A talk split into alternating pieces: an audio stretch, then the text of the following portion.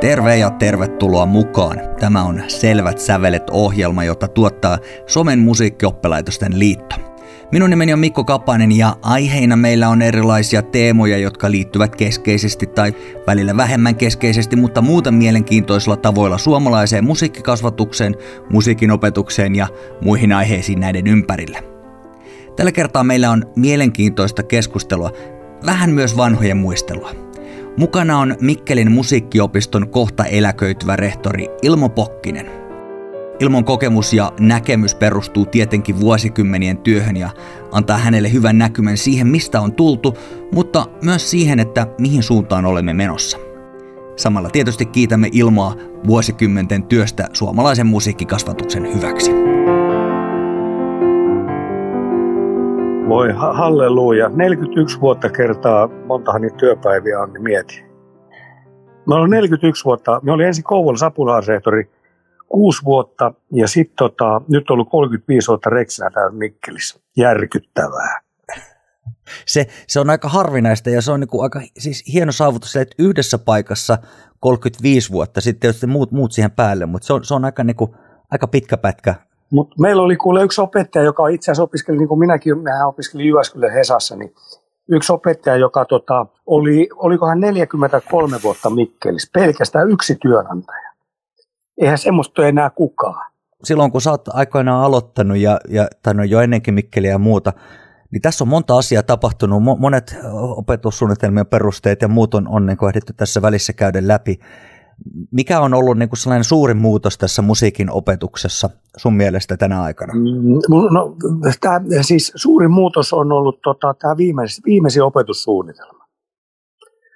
Viimeinen opetussuunnitelma perusteet, että edellinen olisi mahdollistanut opetuksen muuttamista ja radikaalisti ja viedä, viedä uusia asioita eteenpäin, mutta ei, ei ihmiset niin kuin, reksit ei ehkä halunneet opettaa. Opettajat on hyvinkin vanhoillisia monesti että ei opettajatkaan, että niin kuin meillekin joku sanoi, että tämähän mitään muuttaa, tämähän on maailman paras malli, joka meillä oli se, jota minäkin opiskelin silloin vuonna 70-luvulla, ei 60-luvulla.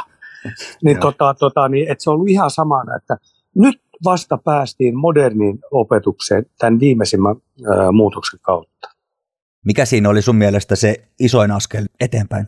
Isoin askel oli tota, niin tämän kurssitutkintojärjestelmän totaalinen murskaaminen tai tasosuoritus, miksi niitä nimiäkin, nimiäkin ollut. Systeemi on ollut sama, mutta nimet on muuttunut täällä aikaisemmin. Mutta nyt, nyt on tavallaan vapaus tehdä. Ja tämä oli arviointi pantiin ihan uusiksi. Se oli, se oli musta, mä just olen pohtinut nyt, just kun mä en ole todistuksen, kun meillä on, mulla on oma tapa tehdä se todistuksen arviointi, että mietitään se opettaja kanssa, että mulla menee aika paljon aikaa. Minä jokaisen kanssa käy sen läpi. Minä pidän sen niin tärkeänä, niin tota, ja sitten opettajat panee omia, niin nyt oppilas saa varmaan, mä sanon sun kymmenen kertaa enemmän palautetta, mitä sen kurssitutkintosysteemi aikana. Tai sanotaan nyt moninkertaisesti kuitenkin. Tämä on hyvä. Minkälaista se sitten niin kuin, silloin, kun sä oot aloittanut, siinähän on ollut myös monenlaista eroa siis ihan niin kuin tekniikan tasolla ja, ja kaikkea muuta.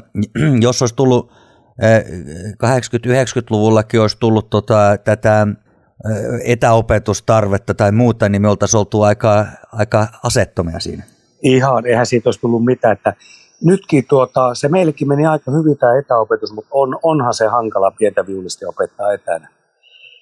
Et, että, mutta se oli, se, oli, se, oli, se koko yhteiskunta oli niin erilainen, että me, me otin vanhoja papereita tuossa selvittelin, niin mä katselin, siellä on, ennen oli nämä toimeenvahvistuskirjatkin, vaalit piti alistaa kouluhallituksen alle – alkamisilmoitus piti tehdä, tulla aloitettu opettamaan. Valtava määrä oli byrokratia, tai no kyllä se oli aika iso, että joka asia piti dokumentoida ja ilmoittaa kouluhallitukseen. Ja sieltä tuli sitten, esimerkiksi kun minä, minun valittiin rehtoriksi, niin edellinen rehtori, joka valittiin teoriaopettajaksi meidän opistoon, Seppo Linjama, niin Seppo odotti niin pitkään, että hän saa toimeenvahvituskirjaa ennen kuin pantiin Rexin paikkaa hakuun. Että tätä niin kuin, minäkin niin kuin, oikein hätkähdin, kun muistin, että hitto, näinhän se oli ennen. Mutta se vaatii nyt sen, että nyt Rexin pitää olla taitavampi. Pitää kantaa vastuuta ja osata asiat paremmin. Ennen kouluhallitus teki sen rehtorin puolesta. Joo, voiko sanoa nyt, että nä, näinkin niin radikaali, että ennen ei kaikki ollutkaan paremmin? No, jo, no minun mielestä ei. Et siinä minä, minä on nimittäin, minä olen aina ollut semmoinen, että minä ka, kaihdan turhaa byrokratiaa. Niin siinä oli kyllä aikamoinen oli tämä kontrolli. Se oli kyllä, me oli itsekin vähän opetushallitus töissä tai kouluhallitus, niin minä sielläkin sitä näin, että tuota isot oli mapit siellä, mitä musiikkiopistosta oli jokaisesta roikkumassa siellä kaapissa. Joo. Hei, miten, miten nyt tuossa puhuttiin itse niin kuin näistä opetussuunnitelmista ja sitten sellaisista käytännön, mutta, käytännön asioista, mutta miten sä näet sitten niin kuin, näin kuin isommassa mittakaavassa että tämän musiikkiopistojen aseman yhteiskunnassa tai, tai niin kuin sekä yhteiskunnassa tietysti että kunnassa, missä, missä kukin sitten toimii.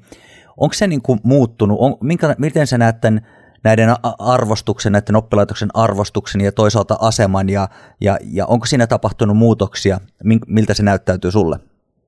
No kyllä mä sanoisin, että tuota, siinä on niin kaksi, kaksi tasoa tavalla, että miten perheet aikaisemmin arvosti musiikkiopistoa ja musiikkiopistolle, miten ne arvostaa nyt. Ja sitten, että mikä on niin musiikkiopiston asema siinä kunnassa, missä musiikkiopisto on niin tota, Kouvolassa, kun me oli silloin 80-luvun alussa apulaisrehtorina, niin jos mä soitin kotiin, että tyttö oli pyrkinyt vaikka pianoon, ja mä soitan kotiin, että meillä oli paljon hakijoita, että joo, että ei pääse pianoon, meillä on oboissa paikka. Että isä, no miettikää rauhassa päivä tai kaksi ja ilmoittakaa. Niin lähes poikkeuksetta oppilas otti sen oboin.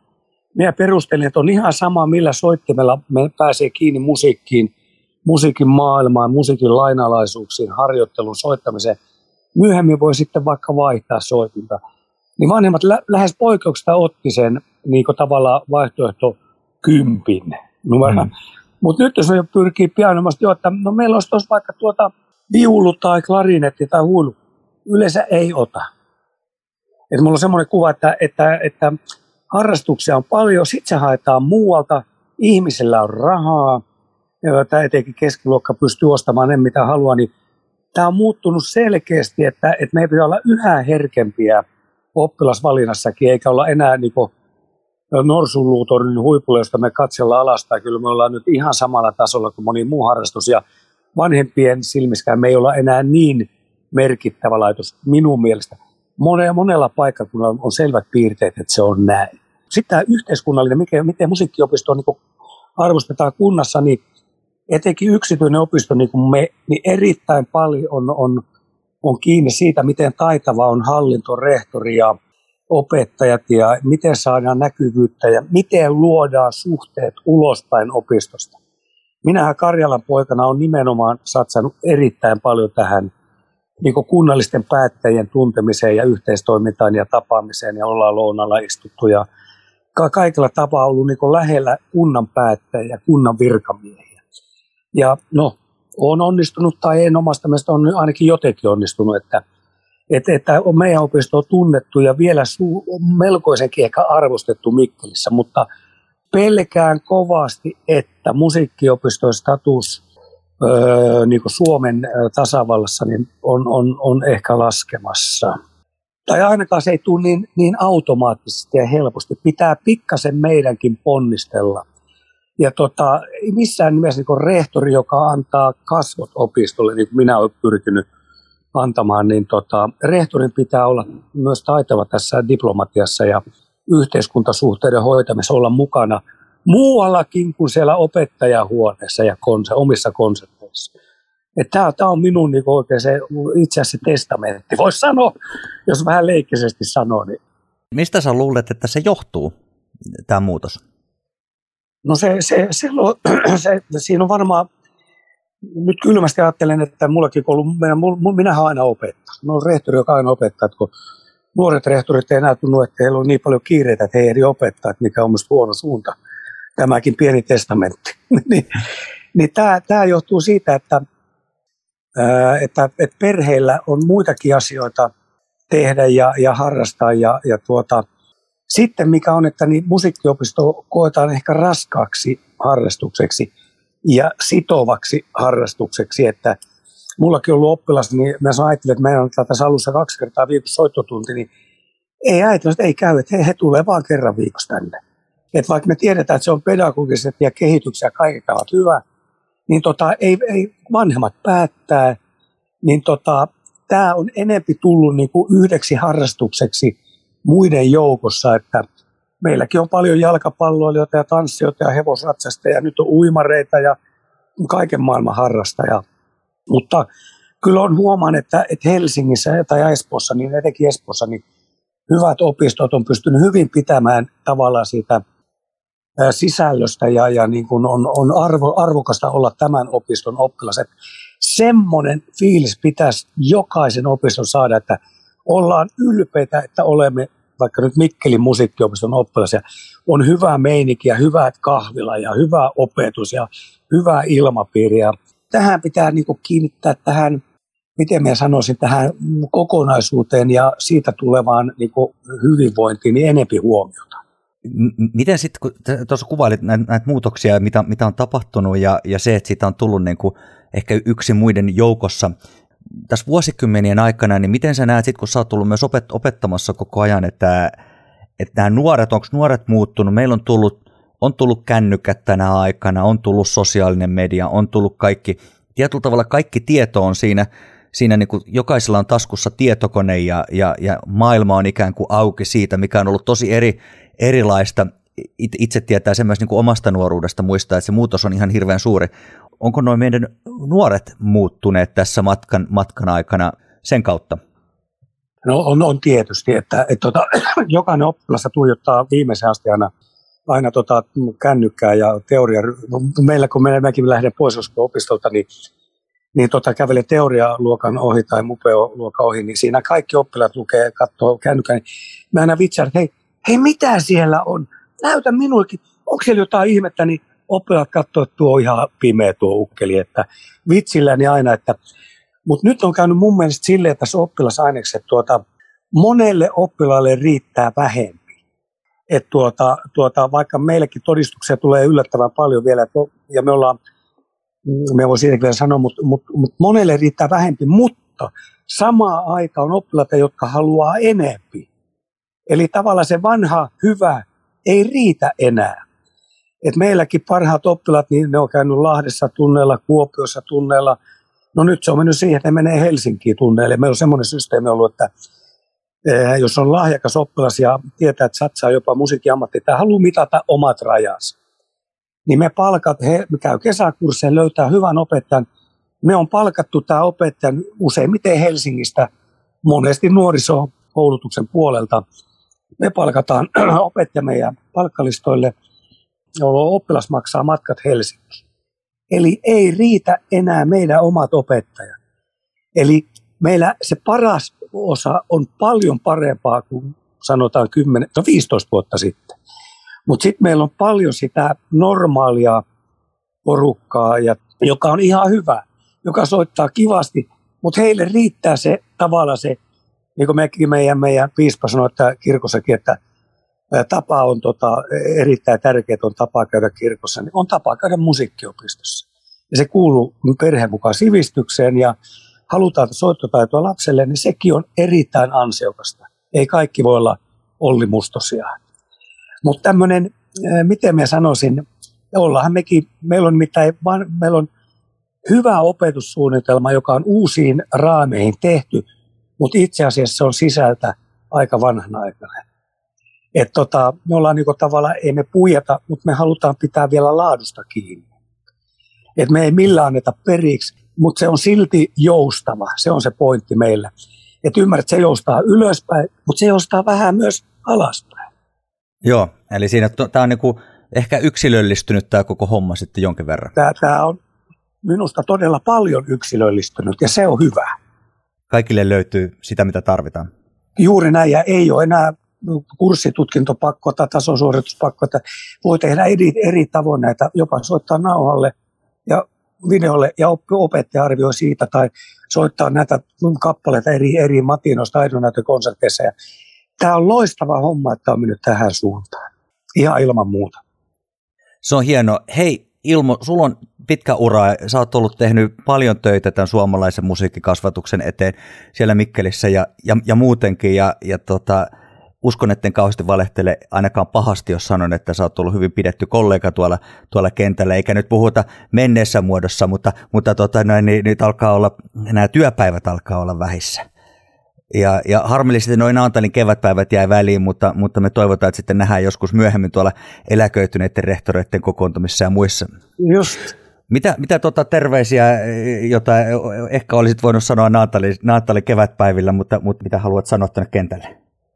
Öö, no nythän, nythän tuli, tuli, tuli vaikea, vaikea kysymys. Tota, mm, no minä, minä aina sanon, että pitäkää lippu korkealla, että arvostakaa omaa työtä.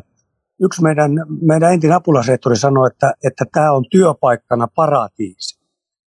Että et, tota, tämä on ainutlaatuinen koulutusjärjestelmä, niin kuin me tiedetään koko Euroopassa. Ja nyt tämä on mennyt vielä parempaan suuntaan tämä kokonaisrakenne, että mutta ei saa jäädä niin kuin tuudittautumaan siihen omaan hyvyyteen tai, tai hyvään oloon, että pitää työstää ja olla, olla herkkänä.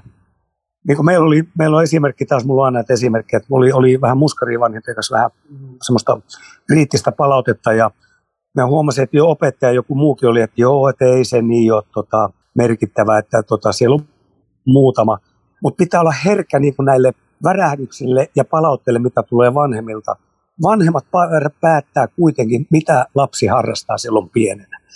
Eli, eli ei saisi menettää sitä herkkyyttä kuunnella vanhempia ja seurata lasten elämää ja, ja muuttaa myöskin, mä aina puhun sellaista harmaan opetuksesta, joka on niin muskarin ja varsinaisen oppilaan välillä, että me ollaan monimuotoistettu koko ajan opetusta, niin pitäisi löytää uusia tapoja tuoda tätä, tätä asiaa eteenpäin, että Ymmärrätkö, mulla ei ole niin yhtä huolta. Se on semmoinen huoli siitä kokonaisuudesta, että ei, ei olla liian oma hyväisiä, ei aliarvioida muita ja tehdään yhteistyötä paljon. Se on tärkeää. Me, me tehdään moniin eri suuntiin. Ollaan Mikkelis luotu näitä, että nimittäin minusta on olemassa uhkakuvia. Ja tota, mutta osa poistunut tämän uudistuksen kautta, että ne jäykkyydet poissa, mutta – maailma muuttuu, perheet muuttuu, että pitäisi olla ne tuntosarvet, että millä tavalla me tehdään tätä hienoa työtä ja tarjota lapsille harrastuksia, niin tämä on ehkä se, niin kuin tämmöinen, että ei olla liian oma hyväisiä tässä omassa, omassa tekemisessään, että tämä on niin kerta kaikki se hieno systeemi, joka meillä on, etenkin nyt. Tämä on aivan loistavaa. Hei, suurkiitokset sulle Ilmoja. Oli mielenkiintoista kuulla näitä ajatuksia. Joo, kaikille terveisiä vanhoille tutuille ja uusille tutuille. Ja me oli aina nuori, mutta nyt me huomaa, että minä onkin vanhin. Näin se menee. Ilmo Pokkinen, Mikkelin musiikkiopiston rehtori, vielä hetken ja sitten koittavat eläkepäivät. Kiitos kun olet ollut mukana kuuntelemassa tätä Selvät sävelet jaksoa. Musiikkiopistoissa eletään kiireistä aikaa ja toivotaan tsemppiä sinne kaikille sekä rehtoreille, opettajille, toimistoille ja tietenkin oppilaille. Hyviä kevätkonsertteja ja kohta koittaa kesä. Me palaamme Selvin sävelin seuraavalla kertaa uusilla aiheilla. Siihen asti kiitos ja kuulumisiin.